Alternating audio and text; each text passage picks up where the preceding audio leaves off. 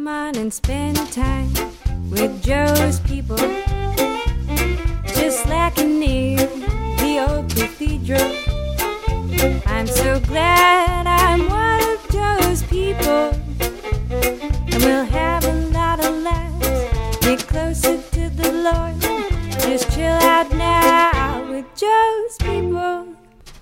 Ladies and gentlemen of the interwebs, good evening and welcome to Joe's People. It's a Catholic podcast, but it's not totally lame. This week on The Big Show, Joe laughs it up with his faithful sidekick, James Kuhr, and his spunky friend, Elizabeth Lange. Then it's the return of Angela Harger. Angela was one of Joe's guests on his debut podcast, and she returns with stories of miracles from a mission trip to the UK. It's so much fun you ought to have to confess it. And now, the man who makes me a better Catholic. Wait, I'm not saying that.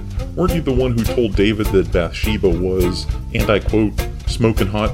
Just say the line. There. And now, the man who makes me a better Catholic, Mr. Joe Geisler, and his friends James and Elizabeth.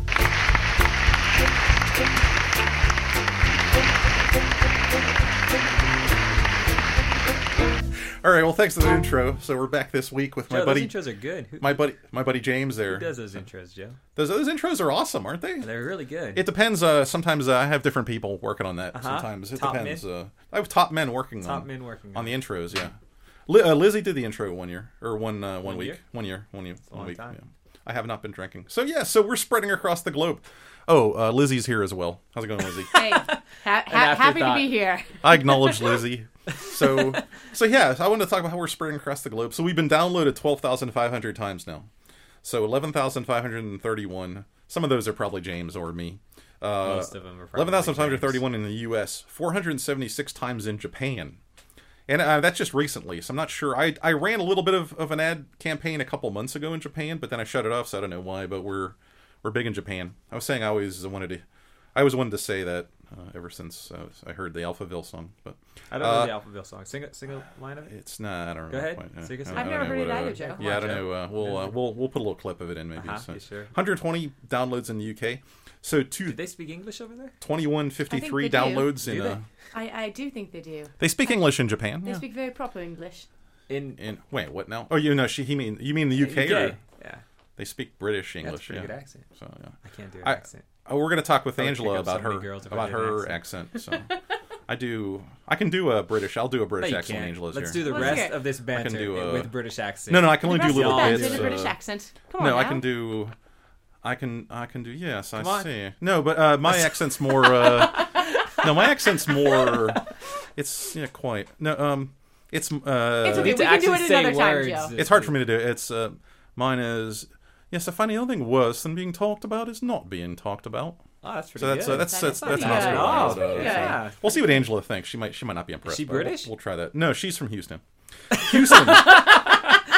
Houston, by the way, it's interesting. Houston's past Austin now. Two thousand one hundred fifty-three downloads in Houston. Twenty-one nineteen in Austin. There's a lot they, more people in Houston. they love. I think they love me more there. Is what I think. So, uh, but I'm big in. We're big in Houston. So it's All right. It's fine.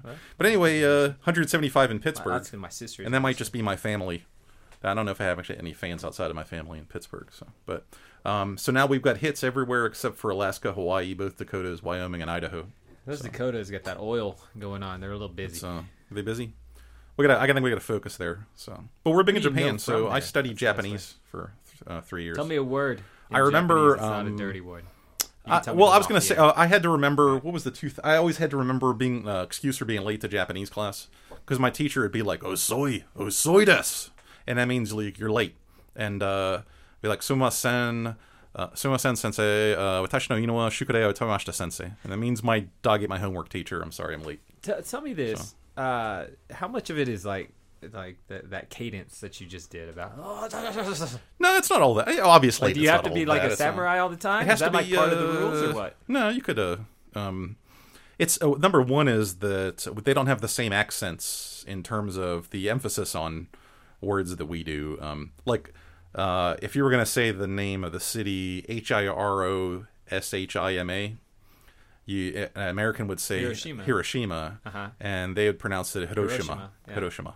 So it's all it's more even. We're all we're all over the place on our uh, accent up and down. And they're more they're more even. So That's actually easier. It's easier to understand. That's a, I know Elizabeth. You spent some time in Spain, and you speak a bit of Spanish, and you know the Spain Spanish is very level, right? And it not like the Mexican Spanish where you sing. You know, Yeah. It's not like the Argentinian Spanish, which sounds like garbage. hey, that's the Pope now, man. That's the Oh. Pope. So. Oh no! I love Argentinian Ah Spanish. no, really? Because Can it you understand remi- a it word they reminds, say? It reminds me of Italian because I learned Italian first. Okay. And Italian has such a pretty cadence to it. Ah, but the Argentinians, eh, che, vos, vos, che, che, vos. Oh, it's terrible. I, I will. That's for you, Lucas. If you But for my understand. Japanese listener, so I also remember. Uh, let's my buddy. ha- how to how to say. Uh, I'd say stuff like "No wa shou nato wa kaimasu ne," and that's like "Let's go drink. I'll let you buy." Uh-huh. So yeah, Mhm. but That you, that's good to know. You got to know. I'll learn that one. Yeah. There you go. But yeah, so Lizzie said she likes uh, Saint Francis Xavier, and I was Oh, yeah, saying. let's talk about it. So I was talking about Japan. Saint Joseph is one of the patron saints of Japan, but I think more Saint Francis Xavier. So he was dying in the Sea of Japan, and he kept saying, "Souls, bring me more souls." Like you wanted to eat them? And uh, no, no, he No? Uh, he was saving souls. Uh-huh. Um, he was one of the first uh, missionaries to Japan. Wait, I don't understand. He was in Yeah. a boat in the ocean. He was in the Sea of Japan. and he was like, "Bring me more souls." yeah, he, That's a he little wanted to convert more people. so- on his boat. Did he have a big boat? How did he get people? I don't know on how the- big the boat was, but he was traveling around. He's uh, he's a jet setter. He was just On all. He was in India. He was uh, he was in Japan. He was all over That's all one of the coolest things about the early Jesuits is they were like a startup. Yeah. If you look at how Ignatius started the Jesuits and those first Jesuits like Xavier, how they operated, it's so much like a startup because they had to be adaptable along the way. And they sent Xavier to Japan, and like he didn't know what he was doing. Yeah, he used went local over there guides. and you kind of like figure Yeah. it out as you go along. What year was this? This was Come uh, on, don't look at me like that. What year is fifteen- I have no idea 40s. what, what year it is. forties. he first reached Japan on 27th of July 1549 with Enjiro, who was um, the first Japanese Christian. He adopted the name of Paulo de Santa Fe.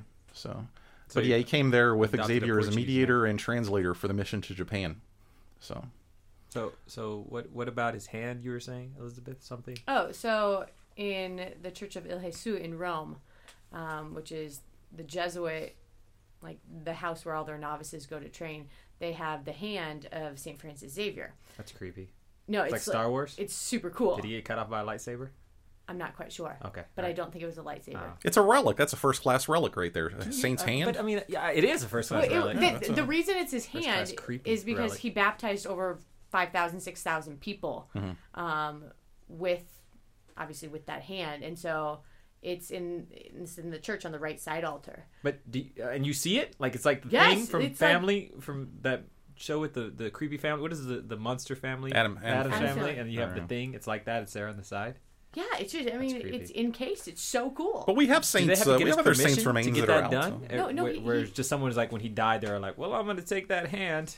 Just, I sorry, Hey, it's it's kind of it's tripping me out. Like honestly, A saint No, relic, I- saints It's cool. relics, man. They're they're they're up for They grabs. just raid the They're, uh, bodies, huh? After they yeah, go, pretty much, isn't yeah. it? Every cathedral, I've heard this, and y'all can confirm this to me. Every par- every, Every church. church. has a relic, but every cathedral has a splinter of the true cross. I'm not certain about that. Uh, we'll have to Look that fact one up, and checkers. let's We'll have see, fact because I checkers have on no that. idea. I'll get top Someone man on but that. if that. all the pieces of the true cross throughout No, the like world a were put little together, splinter. Uh, Because you'd, they say that you'd they- have they found seven the true true crosses. if you listen to actually our our, our second podcast, it was about Chris talked about having a splinter of the true cross. So yeah, in his finger. no, he, he didn't actually. Uh, no, he uh, no, he, they had a relic uh, of the true cross. So he that's how he picked up his wife. He said he used to he had. A, Wait, she came to see the relic cross. of the true cross to pick up his. I'm kind Yeah, exactly. I, I told him. Yeah, I was like, man, some people say, "Let me buy you a drink," and then you got a relic of the true cross to impress impress your lady with. I mean, who's got you don't usually got something like that. That's pretty good. Hey, Yeah. mama, you want to see this relic of the true cross? I know. I'm saying it's that's that's a good man's an operator. It worked. Smooth, um, man. No, but I like uh, San Francisco Xavier. So um, it was ama- just amazing the areas he crossed and just the um, uh, yeah, all over ran all over. Um, uh, let's see, where did he? So, um, I guess so. He's a representative of the Portuguese king. Um, he first came ashore at uh, Kagoshima, the principal port of the province of Satsuma. Um, but he was in uh, Kan- Kangoshima, um, Yamaguchi. Uh, so I mean, uh, um, pretty much, um, yeah, I mean, started the first you know, first Christians in Japan. So Those uh, is there a kinda neat. Japanese saint? I know that there's uh, a bunch of martyrs over there, but is is there? there are. I will have to do research on all the Japanese saints. I've been told by my on, by my Welcome to your people that podcast there's a whole there's a whole research. other Christian. Uh, the Christian history of Japan's pretty impressive. I know that tempura. Uh, actually, that was a that's a Latin word. It was the Franciscan missionaries that brought over uh, tempura to Japan. So, but but I want to talk about uh, also uh, our buddy Angela. So Angela was on the first show. Um, Angela, let's see. Um, okay, her image may or may not have been used uh, multiple times on my in my advertising. So, um, our first show was downloaded 976 times so far. So almost hit a thousand. So we're we're about to break that. So, um, and Angela has been one of my people for like four or five years now. So we're gonna have her back on. She should be here soon. Um, Yeah, I think I heard her knocking just a second ago. could be, yeah, we can't let her in. Sorry, we have to banter about her. So, but all right, we'll we'll take a break. We'll be back.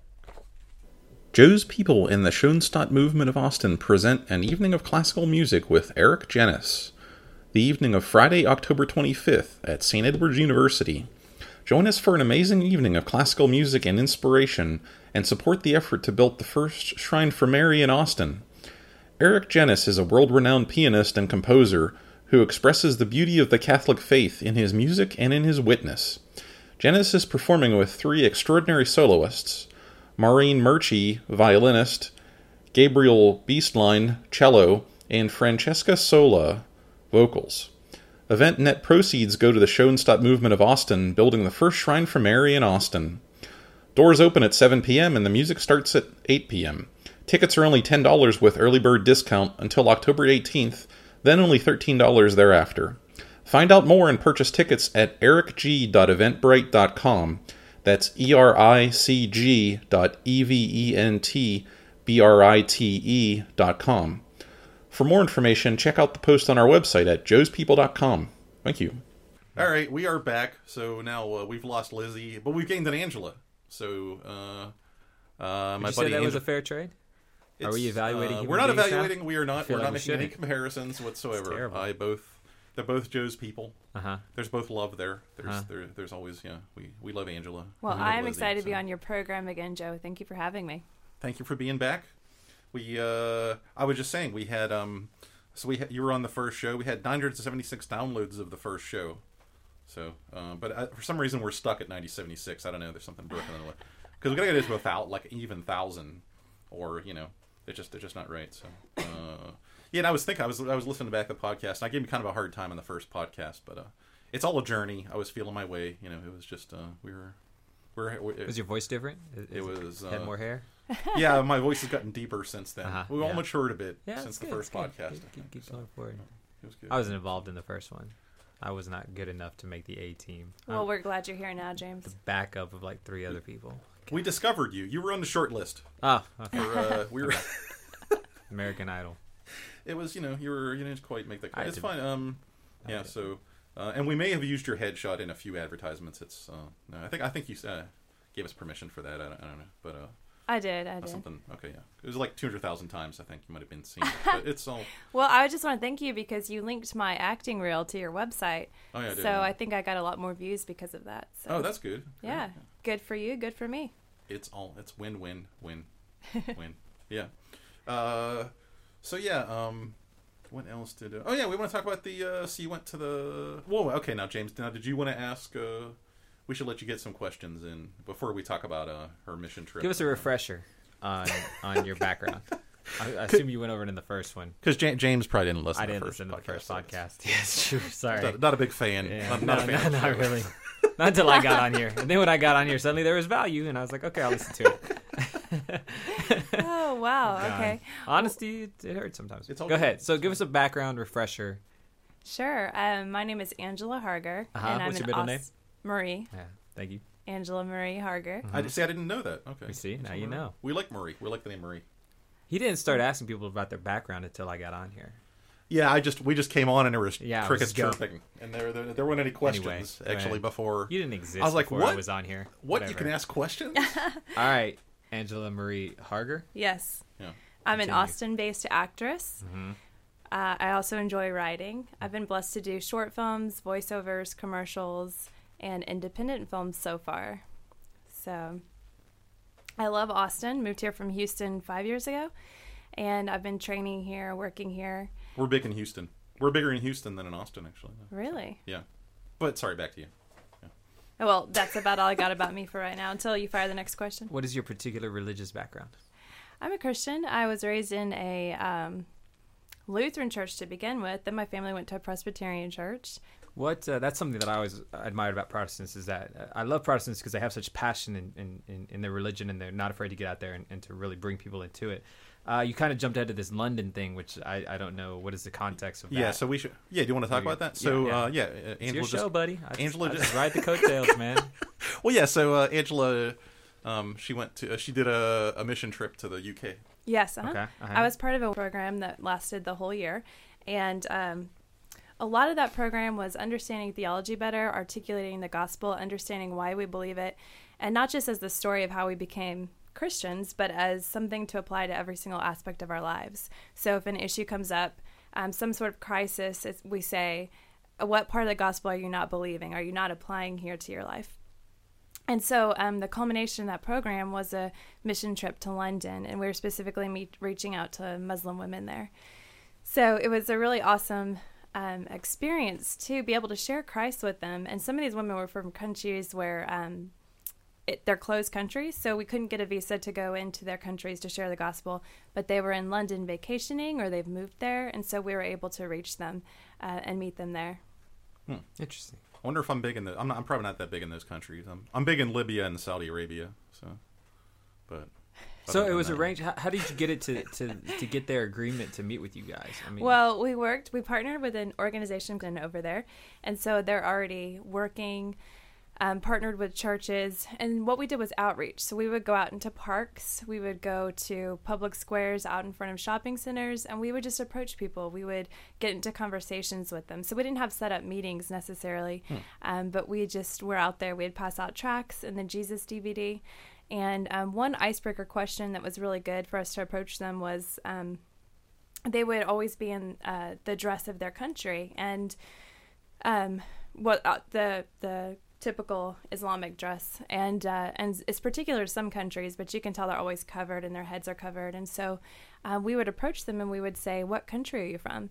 And um, you know that would start the conversation. And then we had the Jesus DVD with all the different languages. So whichever country they are from, we had that the DVD in that language language, and we were able to give it to them.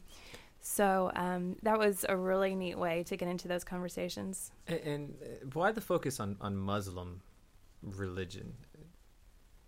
Uh, well, the scripture about going out into all the world and preaching the gospel is um, just a huge reason of why we are there. So we were there to preach the gospel, but um, specifically to unreached peoples. So these are people, you know, in America, there are many people that um, that clearly aren't following Jesus, but they have the opportunity to find out about him if they want. They have access to churches, they have access to sermons, the Bible.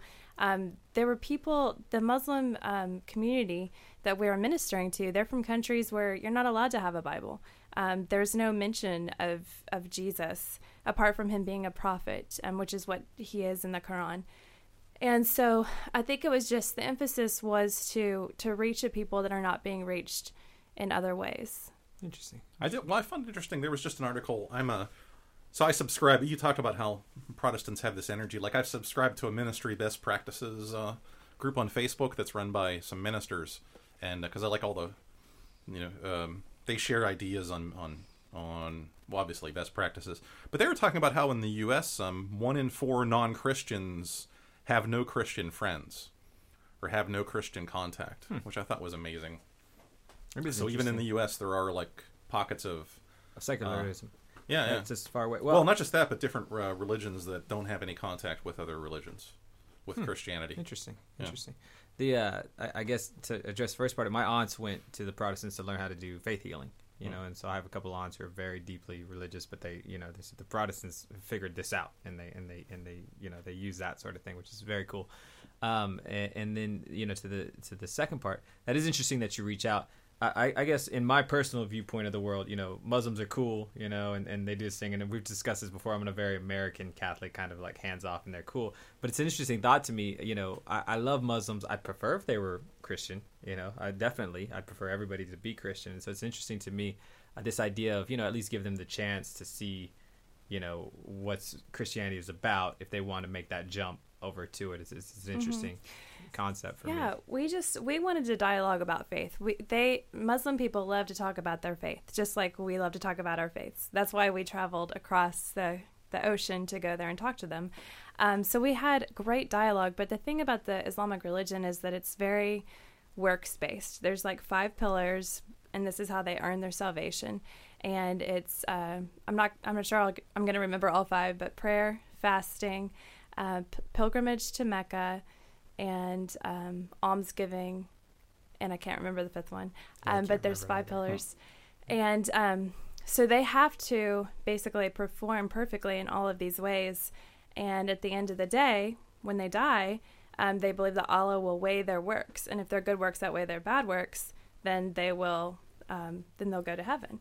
And so we want to introduce to them Jesus Christ, who was perfectly righteous for us, and who took all of our unrighteousness on him at the cross.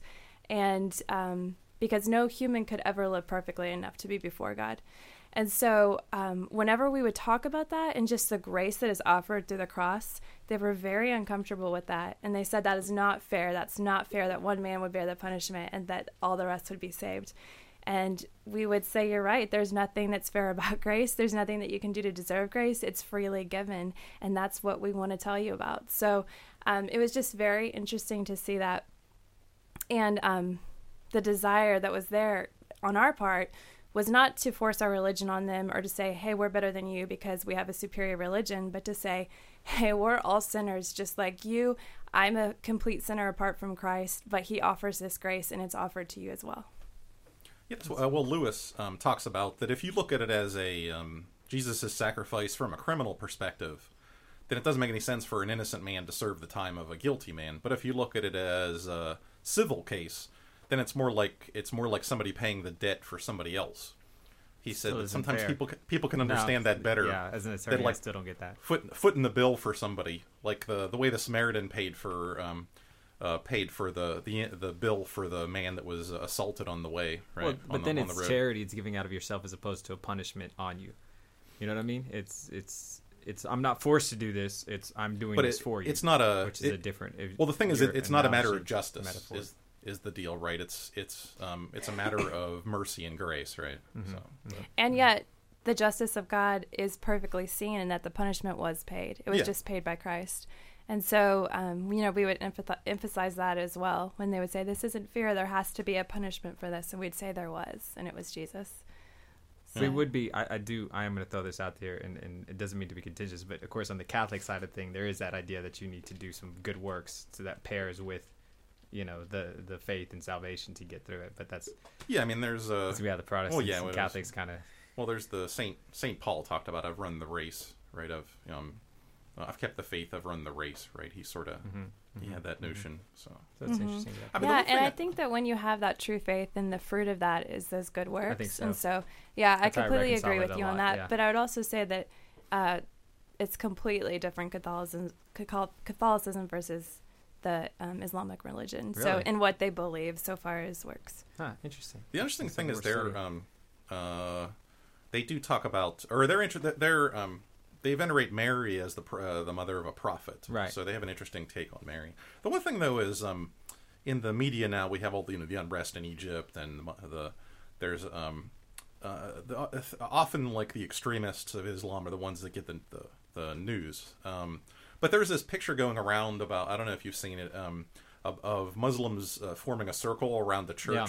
so Christians can pray in peace. Um, and I, I think it was a while ago. Um, Christians did the same thing during Ramadan. They were around Muslims, and I think a lot of the um, sometimes what, lost gets lost in the media is the average, um, you know, p- uh, peace-seeking Muslim.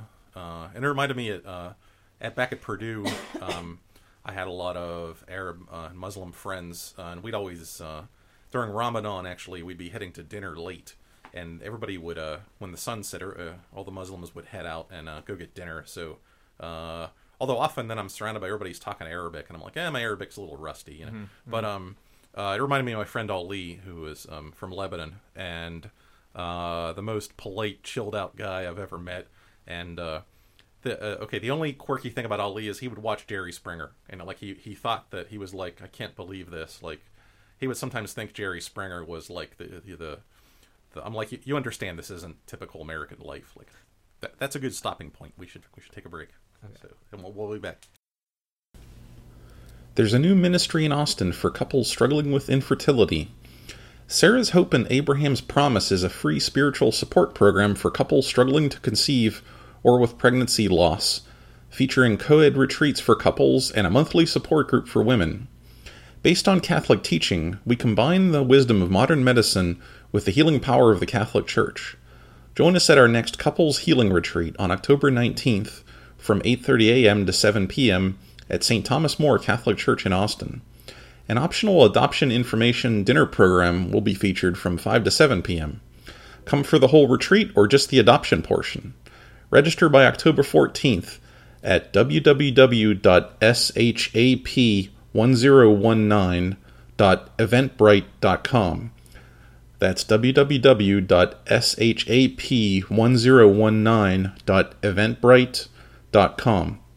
For more information or to find out about bringing Sarah's Hope and Abraham's Promise to your parish, contact Sarah's Hope at rabboniinstitute.org. That's R A B B O N I I N S T I T U T E dot O R G. Or call 512 736 7334. All right, we're back.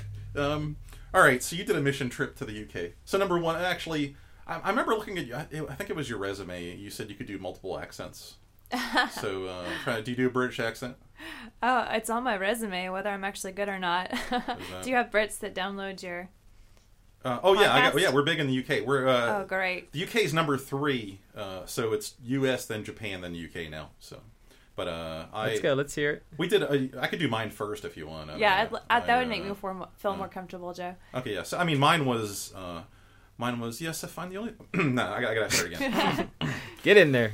Come I on, find big the only cat. thing worse than being talked about is not being talked about. Is that the only thing you can say? That's the Because only last thing I podcast, that was That's the only you said that say, exact uh, same line. say, yeah, yeah, it's quite. Ch- change it up a little bit there. I see. Yeah. No, that's all I got. Sorry.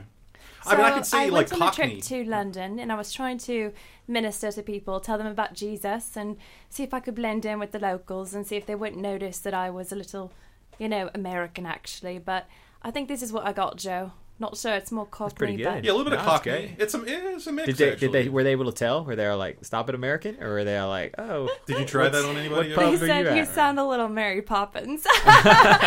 Well, but because good. an American, that's what the accent is, right? I mean, yeah, is- so is we Mary hear Poppins. it overpronounced in our heads, or mm-hmm. we try to overpronounce it because it's so different from what we hear, but it was too much. So then I had the girl do an American accent for me, and she's actually quite good. Oh, yeah, so that's I complimented crazy. her on hers. I like when Tracey Ullman does an American accent. She does like a uptight American businesswoman accent. It's pretty good. Yeah, I have some cousins in the West Indies, and when they switch off the West Indian accent and go to American, it freaks me out, man. I'm like, oh my god. I think it's easier to do an American accent because they see it so much in the movies. Yeah. I Yeah. mean, Hollywood has been to, you know, has gone to every country. So, Yeah.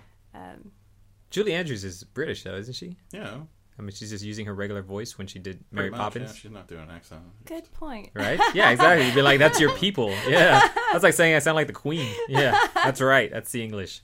We were, ta- we were just talking to. Uh, Thanks for redeeming it for me, go. James. I was talking to Sam about how the guy was pointing out that Sean Connery, no matter what he plays, he always does the Scottish accent. Yeah. The, was it, wasn't he? Didn't he play a Hispanic character at one point? And it was just a Scottish accent. He did Russian with a Scottish accent. Russia with the Scottish accent. Is that, is that method acting? I don't know how what you'd call that. What there. kind of? So how do you? How do you? How's the acting stuff going? Well, are we going to switch gears Oh, here? no, We, We could. Uh, well, why don't we talk about the your trip to the UK and uh, so yeah.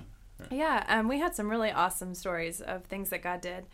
Um, the first day that we were there ministering, we went to this place called Speaker's Corner, which they've been doing for the past 150 years in Hyde Park. And it's a place where everyone can go and talk about whatever they want to talk about. And there's only two rules they can't speak out against the royal family, and they have to stand on something so that they're not speaking on the Queen's ground. So that's where the term on your soapbox came from. Ah. Because they would bring a soapbox and they'd stand on it.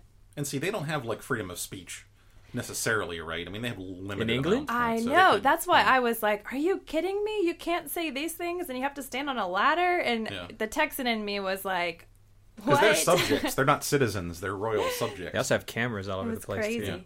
They're all recorded in that society. But uh, so we were going there, and we had um, uh, his name was Jay. I forget his last name, but he was one of the leading polemicists, which um, uh, an apologist goes on the defense for the Christian faith, and a polemicist is goes on the offense, not Yeah. in an offensive way, but you know. Um, so he was he was talking about Christianity compared to the Muslim faith and um, just different inconsistencies and, and ways of proving that Christianity was the truth. And so he was on a ladder doing that, and he had a huge, large, large crowd gathered around him. And he said, I'll bring a second ladder if anyone wants to get up there with me. And at first I was like, yeah, I want to get up there. And then I was like, what would I say? Like, I started to get real nervous. I was like, I don't want to do that.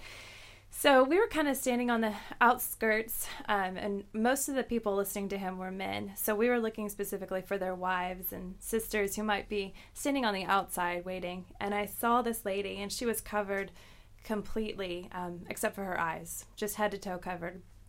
And I got so nervous because I've never talked to anyone who was that covered before. And so I knew in that moment that she was exactly who I was supposed to speak to. Um, so we went and we talked to her. We had an amazing conversation. We were able to to share the gospel with her, and I was really encouraged. Um, I just kind of was became bold in sharing. And so the next person I got to talk to was a lady. She was there with her husband, and they were all gathered around a Christian and a Muslim who were in another circle, and they were debating about science. And I said, "Oh, what are they talking about?" And she said, "Oh, well, they're talking about science." And I said, "Oh, well, what are they saying?" And she just kind of was being polite and answering my questions, but you could tell she didn't want to dialogue with me. Yeah. So I just was persistent until she turned around and faced me and started talking. And I said, um, "So you're a Muslim?" And she said, "Yes, of course. Why? Why else would I be dressed this way?" Yeah. and I was like, "Well, that's a good point. But um, so long as you're Muslim, can you tell me how you would get to heaven?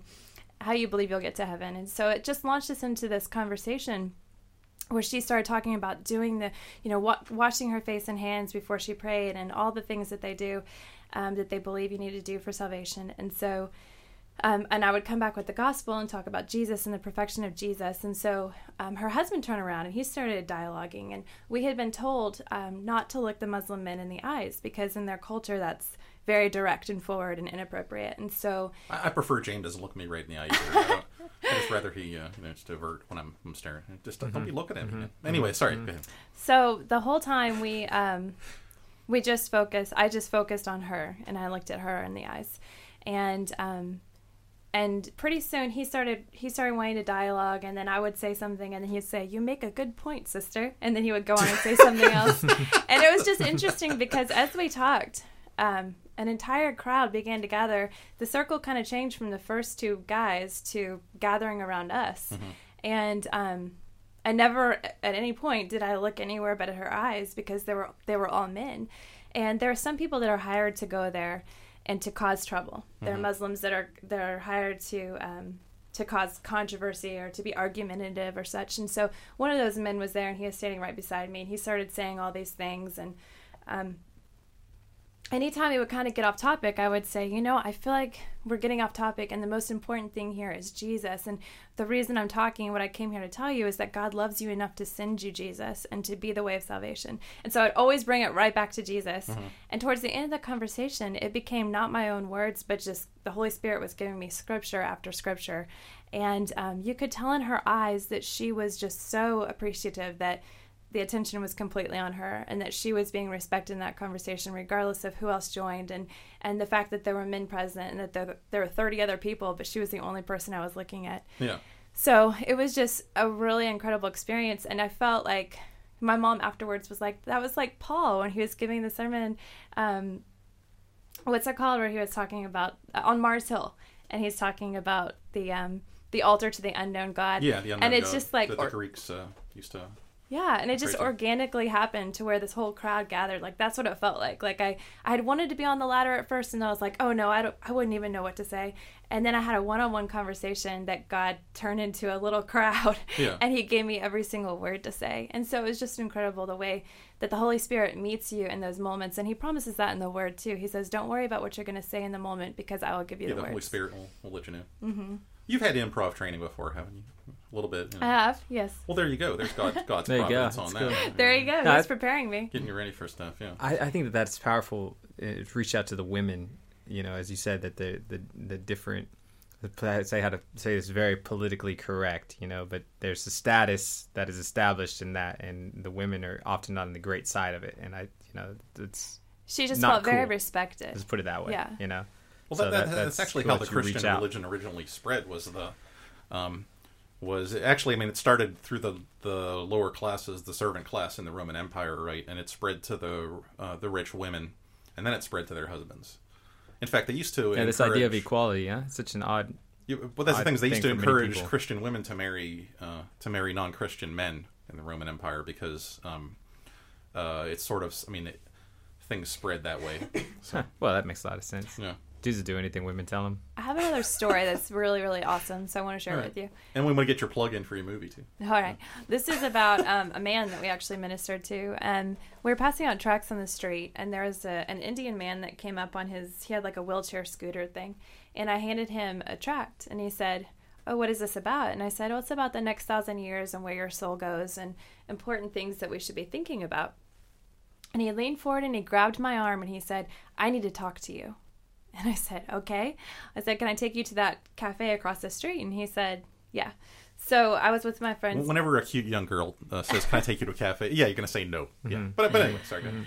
So I was with my friends Sharon and Daphne, and so we uh, walked across the street, and I was like, "Do you want tea, coffee, or hot chocolate?" And he was like, "Tea." Like he knew everything that he was gonna get, and he needed his tea. So um, I We went- are in Britain, you know. Yes. Yeah, absolutely. I shouldn't even ask the question. Nah, yeah, clearly.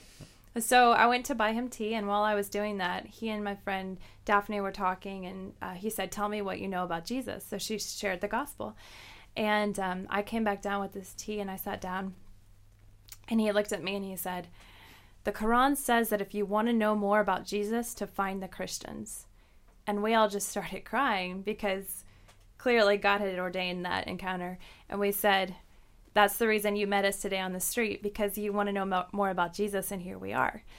And for weeks before I went to London, I'd been praying that we would meet someone who was having dreams and visions about Jesus, and that when we met him or her, that we'd be able to share the gospel and who Jesus was, and they'd come to know him.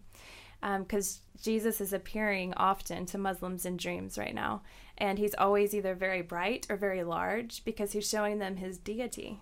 Um, so the Holy Spirit prompted me to ask him, and I said, um, Have you been having dreams about Jesus? And his whole face just changed, and he started crying. Tears were just streaming down his face. And I got so excited. I leaned forward and I said, Tell me about your dream. Um, so he said that he had been on his deathbed. Uh, he had kidney failure, and he was in the hospital. And Jesus came to him in a dream and said, Do you know who I am? And he said, Yes, you're Jesus from the Quran. And I said, Was he shining? And he said, Oh, yes, he was very bright. And I said, That's because Jesus says he's the light of the world and that no man comes to the Father except for through him. And um, I said, Who do you believe that Jesus is? And I, he said, He's a prophet. And I said, Yes, he is a prophet, but he's so much more. He's God. So we started talking about the deity of Christ. And um, my friend Sharon ran across the street and she got him a New Testament from the book table that we had so that he could have it and he could read more, find out more about Jesus. And I shared scriptures with him from First John about Jesus being the way of salvation. And everything that we said to him, he just was soaking it up like a sponge, like he had been waiting for us to get there. God had been preparing his heart for that moment. And he just soaked it all up.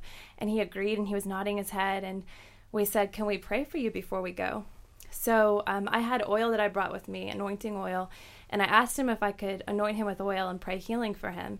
And so we were praying over him, and I anointed him. I was praying healing for his kidneys. Um, I was praying for his family, and that God would just supernaturally inc- increase his faith. And I felt someone walk up over my left shoulder. And I just kept praying, and I, I didn't want to be distracted because I knew that there were a lot of people in the cafe, but I wanted to focus on him and on praying. And I looked up at his face, and he was just sh- staring over my shoulder, transfixed. And he said, He's here, he's here. Do you see him? He's right there. And I was just, we were all completely overwhelmed by the presence of God, literally the presence of Jesus. Yeah. And I said, uh, We don't see him like you do. Tell us everything. Tell us what he looks like. And he said he had white hair, long white hair, and a beard, and um, he was shining. And I said, How was he standing? And he said his arms were folded like this. And I said, What was his face doing? And he said he was smiling. And I was just like, Of course he's smiling. He loves us so much. And it was just an amazing thing that we had come all the way there to share with him what we knew about the gospel and Jesus, but he was able to share with us something that we don't see and know. Like, I've never physically seen Jesus, but he did right there. And he was able to tell us what he looked like. And it was also such a special gift, too, that. Um, that Jesus didn't let me see him in that moment, but I felt him and that he Yeah. gave me that grace. So it was just absolutely incredible. So we were leaving and he grabbed my arm again and he said, You leave here and you tell everyone that Jesus was here today. And I said, Yes, literally, he was. And I'll tell everyone. So That's amazing. That's a good way to start on Joe's podcast. Get Yeah. you out to everybody. That's awesome. That's a really cool story. That's amazing. That's amazing. Absolutely. Cool. Well, that's a good ti uh, place to take a break, and we'll take a break and we'll be back, and you you can tell us a little bit about this movie. So, all right, we'll be all back. right, thanks. Joe's people in the Schoenstatt movement of Austin present an evening of classical music with Eric Genuis. The evening of Friday, October 25th at St. Edward's University. Join us for an amazing evening of classical music and inspiration and support the effort to build the first shrine for Mary in Austin. Eric Genuis is a world renowned pianist and composer who expresses the beauty of the Catholic faith in his music and in his witness. Genuis is performing with three extraordinary soloists Maureen Murchie, violinist, Gabriel Beastline, cello, and Francesca Sola, vocals. Event net proceeds go to the Schoenstatt Movement of Austin, building the first shrine for Mary in Austin. Doors open at 7 p.m. and the music starts at 8 p.m. Tickets are only $10 with early bird discount until October 18th, then only $13 thereafter. Find out more and purchase tickets at ericg.eventbrite.com. That's E R I C G dot E V E N T B R I T E dot com. For more information, check out the post on our website at joespeople.com. All Thank right, you. so we are back with my buddy James and my good friend Angela.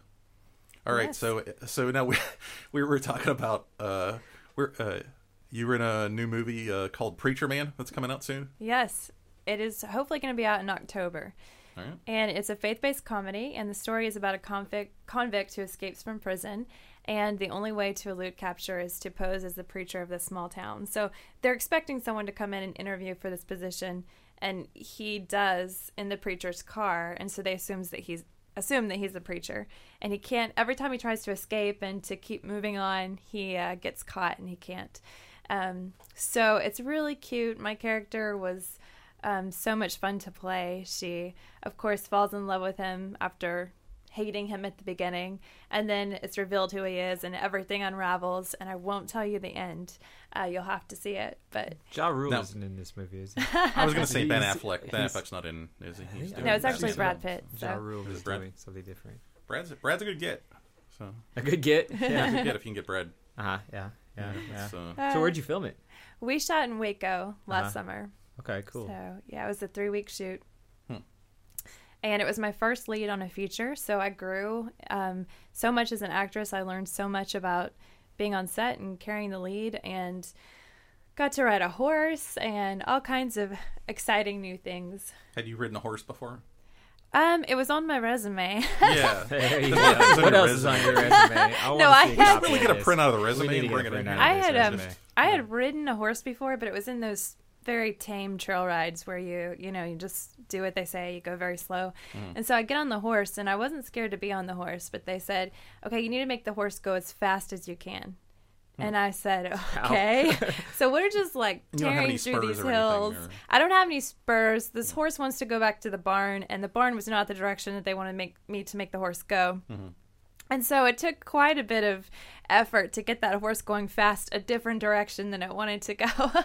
but I said, just edit it all out, make it look good. Yeah, yeah, yeah. Do some editing magic. I do that all the time. I make me look good and James, uh, you know.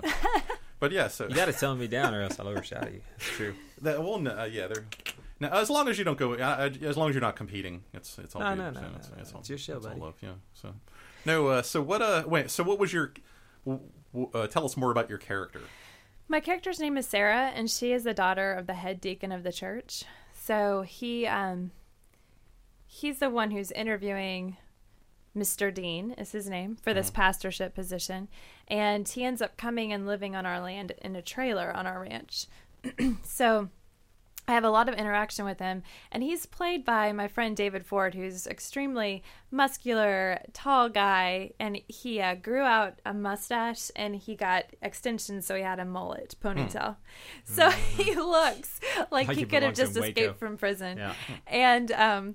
And so he just and he has a real his character has a real rough demeanor about him. And so my character Sarah is just kind of like are you kidding me? Does no one else see how strange this guy is, or no one else thinks anything is up?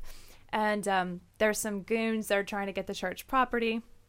They're very violent. They come to the church picnic, and tables are turned over, and he fights them back, and he fights fire with fire, and becomes a hero in the eyes of the church. But in my eyes, I'm appalled, and I say, you know, Jesus said, "Turn the other cheek," and why are you fighting with violence? it's, it's a very interesting plot. I think it's going to be really funny. I know a lot of times um, faith-based work can be sometimes cheesy, Yeah. um, but I read through the script and we I wouldn't know anything about loved it. faith-based work being cheesy. Not here at Joe's People. That's right. Because we're awesome. Well, and I think it's great. I think it needs to be made, and so I don't want to knock any of my fellow Christian artists, but Yeah. that was just my concern before I read the script. And I read the script and I was like, "This is hilarious!" Like I, I, I hope it's not cheesy. I think it's going to be really funny. Do you get to see any of the product before it comes out, or do I you have just seen have some like a screening scenes. and you're just all like, "Oh, there I am." I've seen some of the scenes, and um, actually, the first two scenes on my acting reel, which is linked onto your page, Joe, um, are from the movie. So actually, remember everyone's getting a it. Yeah. preview of it there. Um, but we're hoping it's still in editing, and we're really hoping to get it ready by um, when the San Antonio Christian Film Festival is, because distributors will come there looking for films to pick up. So we're hoping that it's ready by that date. Can you watch yourself? Uh, and some, you know, some actors, actresses, they don't like to watch themselves. You do you watch yourself and you're all like critiquing yourself, or, or is it just like there I am? What- yeah, a lot of kinda- people have a real hard time hearing their voice Mm-hmm. or watching themselves. Oh, James loves I don't to have my yeah. his I listen to my voice. So I listen like to a thousand of my podcasts. listens Oh are, my are be, God. from It's James, From listening James to his listening own Right, to yeah, his voice. pretty much. Yeah, It's like he's I like, think I'm oh, clever. it's like music to my ears. It's not always true, but sometimes. Um, no, I think that I've been doing, I've been acting so long. I've been watching myself in tape, on tape for like the past five years as I've been in acting class and in various projects and such. So I'm over that factor, but I am constantly critiquing and saying, "Oh, was I in the moment there?" or "What what could I have done differently to make it better?" And so it's um, I'm not watching like ah, I hate watching myself on camera, but I am going through that process as I watch myself. What is your method to get into character? I mean, are you like, what was the guy who did Lincoln, who who was uh Method actor, yeah, and and, and, Daniel Day Lewis, and he Yes. was like was Lincoln for like the, the entirety of the time that they were filming it, or something. yes, um, and he's a brilliant actor. Yeah. Oh, he's, he's won a couple of Oscars about that. So, um, basically, what I do is I try to crawl into the skin of my character, and so I'm not going to live in a tent for two years before I get a part, like Daniel Day Lewis. But um, I have a character sheet with questions of who am I? What's my first memory? What's my first uh, negative and positive? What's my favorite holiday and why? And so I just create this character build for my character. So it's not based on my Angela's answers. It's based on my character and all the clues that are given to me from the script and the story. And by doing that, I begin to feel and sense and think like her and crawl into her skin. Interesting. A lot of making up on the back end of stuff. I mean, like, how deep do you go? You're like, my first memory is when I, you know, how specific are you? I mean, do you really? Very specific. And the more specific, the better, out. because when you're actually there on set, it's going to become a reality to you because of everything that you have built. So if you go real shallow with it, then for me at least, this this being my approach, if I go shallow with the character build, then my um, my work is going to be shallow. Mm-hmm. What is the most interesting part that you've played? It's, uh, Well, I've played a deacon's daughter, and I've also played a prostitute. So I've played the There spectrum. Well, that was, that was where I was going to go with that. You know, I hear about actors going out and studying whatever they're going to do. You know, because I mean, I don't imagine that you can say, "Well, this is a prostitute's first memory." You know, just from experiences or whatever. And so, do you go and talk to people and like, "Hey, prostitute? What's your first memory so that I can No, I study think a lot that, of or do you just make it up, or what? No, I might submerge myself in other people's work if someone else has played. Like if I'm doing um, a mental patient, then I'll watch um, a film about people who've dealt with that, and I've, I'll see what another actress has done with that character. So um, that's that's been my approach thus far. Interesting. All right, so I know it's coming out tonight, but uh, tell tell us about the zombie movie. Uh, Yes. curious, uh, Well, every year uh, and by the time they hear about it, it'll, it'll be too late. But still, there's a, a 48 hour film competition here in Austin and really in every city in the United States. Well, not every city, but a lot of them. And so you're given two days to write, Oh, yeah. act in, edit a film. And you're in competition with all the other people that are also have entered in for this. and Um, I think I saw the one you did last year. mhm, right? The Adventures of Mitch Taggart. yeah. Yes. So that was um, that was so much fun. And so I assembled my own team last year, and I wrote and produced and directed and acted in this um, this adventure serial called The Adventures of Mitch Taggart. Um, but this year, I was part of another team, and you draw. Everyone draws a different genre. So this year we drew uh, horror. And we had decided beforehand that we didn't want to have anything that was gruesome or graphic or anything like that. And so we kind of took a light-hearted comedic approach to zombies as much as that's possible. and it's a, it's a really cute story. I think it's going to be enjoyable. I won't see it for the first time until tonight, so um, but I'm really really excited to see it. Cool. I mean, zombies are big right now. right? Oh, yeah. The, uh, Almost as big as you are in Japan. it's uh, it's almost as big. I heard about that, so Joe. Congratulations. Oh yeah, huge in, in Japan. Yeah. Shout out to So- Japan. Hello. We're. We like. Uh, we love Japan. Konnichiwa. Sugoi desu. Yes. Hi. so, uh, all right, all right. Well, thanks again for being back on the show. Thank you Yeah, so we- much for having me. We always love having Yeah, I you. appreciate it.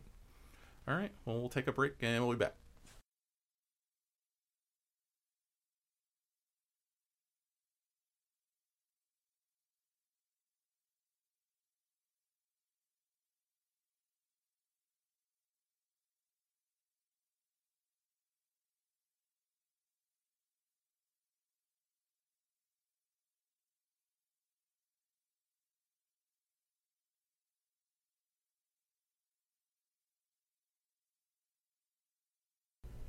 Okay, that's the show for this week. I'd like to thank my friend Angela Harger for returning to us and sharing some amazing stories from her mission trip.